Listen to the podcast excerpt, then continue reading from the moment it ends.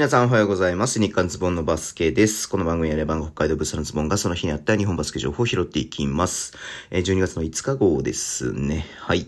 えっ、ー、とね、今日 YouTube ライブやらなかったので、はい。えっ、ー、と、B1 の話をね、したいと思うんですけど、すいません。ちょっと今日もね、遅くなっちゃってすいませんでした。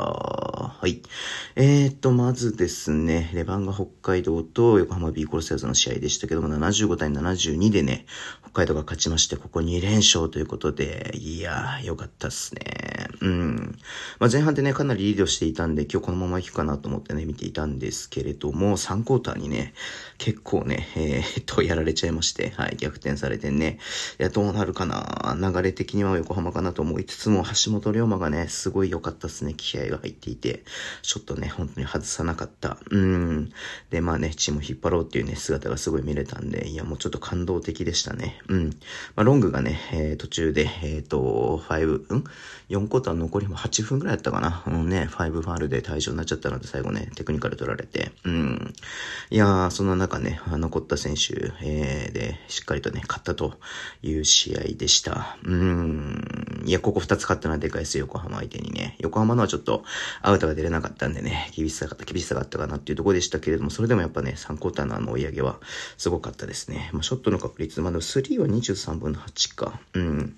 えー、っと、そうっすね。まあ、オフェンスリバウンドもそうだし、えー、ターンオーバーもね、ちょっと少なく、えー、まとめてきたのでね、はい。えー、横浜さんもすごかったなっていう感じではありました。はい。えー、次ですけれども、新州ブレボーリアーズと宇都宮ブレックスの試合83対61でね、宇都宮が勝ちまして、えー、これも2連勝でしたね。うん。あのー、何 ?1 クォーター良かったんだけど、2クォーター、3クォーター、新春でちょっと得点が止まってしまって、やっぱりすごいね、宇都宮のはね、ディフェンスはねっていう感じではありましたね。うん。えー、岡田くんがね、ほんと、前半だけで10、20点ぐらい取ったのかな？うんうんうん。で、えー、っと、10、ん ?20、20点 ?20 点じゃないか。16点か。16点取ったんね。うん。いや、今日はね、いいなと思ってたんですけど、後半ちょっと伸び悩んだかなっていうのがありました。はい。で、宇都宮フィーラーがね、ちょっと覚醒ですね、本当にね。フィーラーいよいよ、えー、本領発揮という感じで27得点。うん。まあ、スコットがね、相変わらずいい感じで、えー、19得点でしたけれども、うん、比江島くんもね、えっ、と、昨日に引き続きすごくいいね、えー、ショット、ショットを決めてたなっていう感じではありました。うん。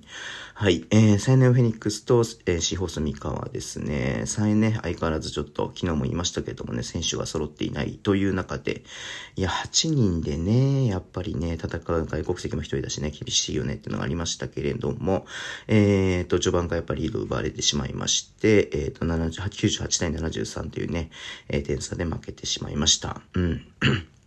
えー、あ、三河の方はね、えー、コリンズバスじゃないや、細谷くんが17得点、長野くんが11得点、ユトフ14得点、えー、西田くんが13得点ということでね、アビも12得点、まあ、98点取った試合なんでね、えー、2桁選手がたくさんいますけれども、まあ、日本人がね、しっかり点を取れるっていうのはやっぱすごいなっていうところではあります。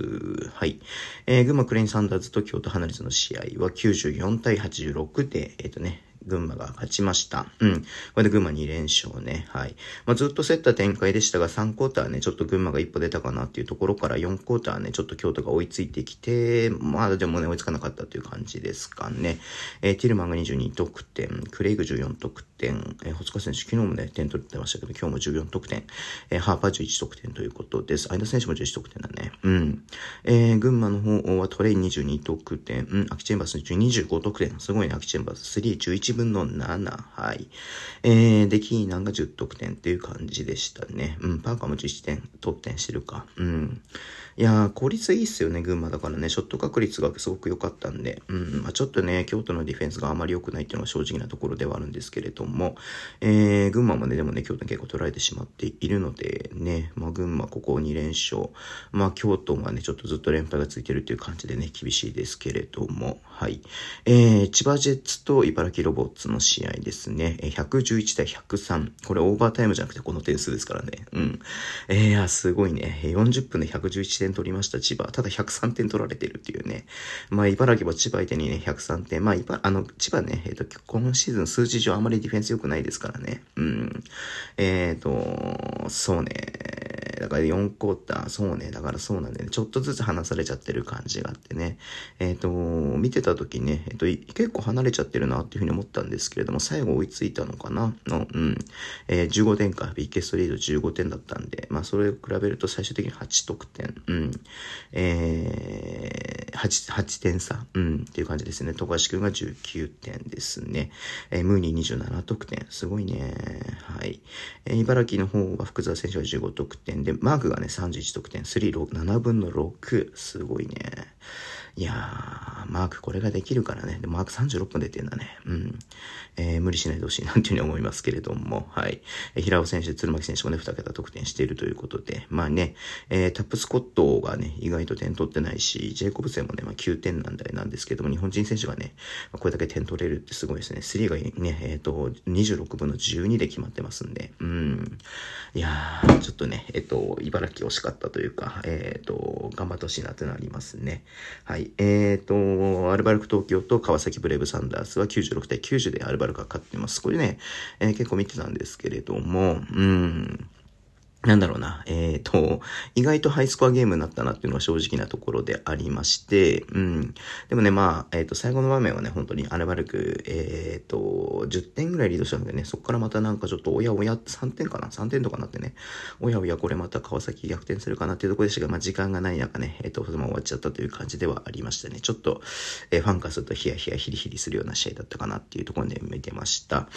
テイラー20点。すごいね。3が4分の3。うん。はい。えー、サイズ18得点。まあやっぱサイズだよね。サイズがやっぱりしっかりやってるなって感じで。で、カークがリバウンドのオフェンスリバウンド取ってるなっていうのがあったんで、うん、まあそこの部分でね、えー、まあディフェンスっていうよりもしっかり自分たちのね、得点取ったかなっていうね、3もね、えっ、ー、と、45%で決まってますんで、うん。えー、川崎の方は藤井も13点、シナメルセ10点、8月29点、ジャニング18得点、必須12得点ということでね、やっぱ3ね、川崎のも3の確率はすごくいいっていうところではありますよね。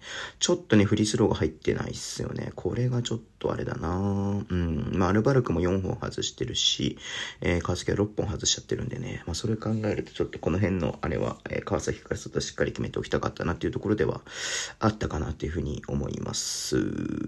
はい。えっ、と、名古屋ダイヤモンドドルフィンズと、えっ、と、島根さんのマジック。やっぱりこのペースで言うと12分で終わんないかな。うん。えっ、と、94対86ということで、これもハイスコアゲームですね。いや、なんかここに来てこの週末ね、バイビカ系ね、ゲーム2はすごくハイスコアなゲームが多いということで、うん。えっ、と、名古屋の方はね、ちょっと、えー、ドジャーも出てきてますけれども、えっ、と、ボビーもね、13点、匠24点、すごいね。これディグラク11得点で、エサトンが17得点。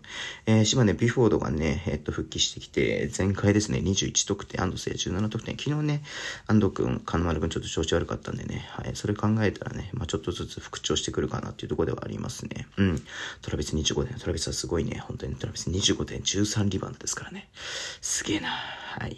えー、で、次行きますと、大阪ベストと広島ドラゴンフライズ。これも接戦だったんですよね。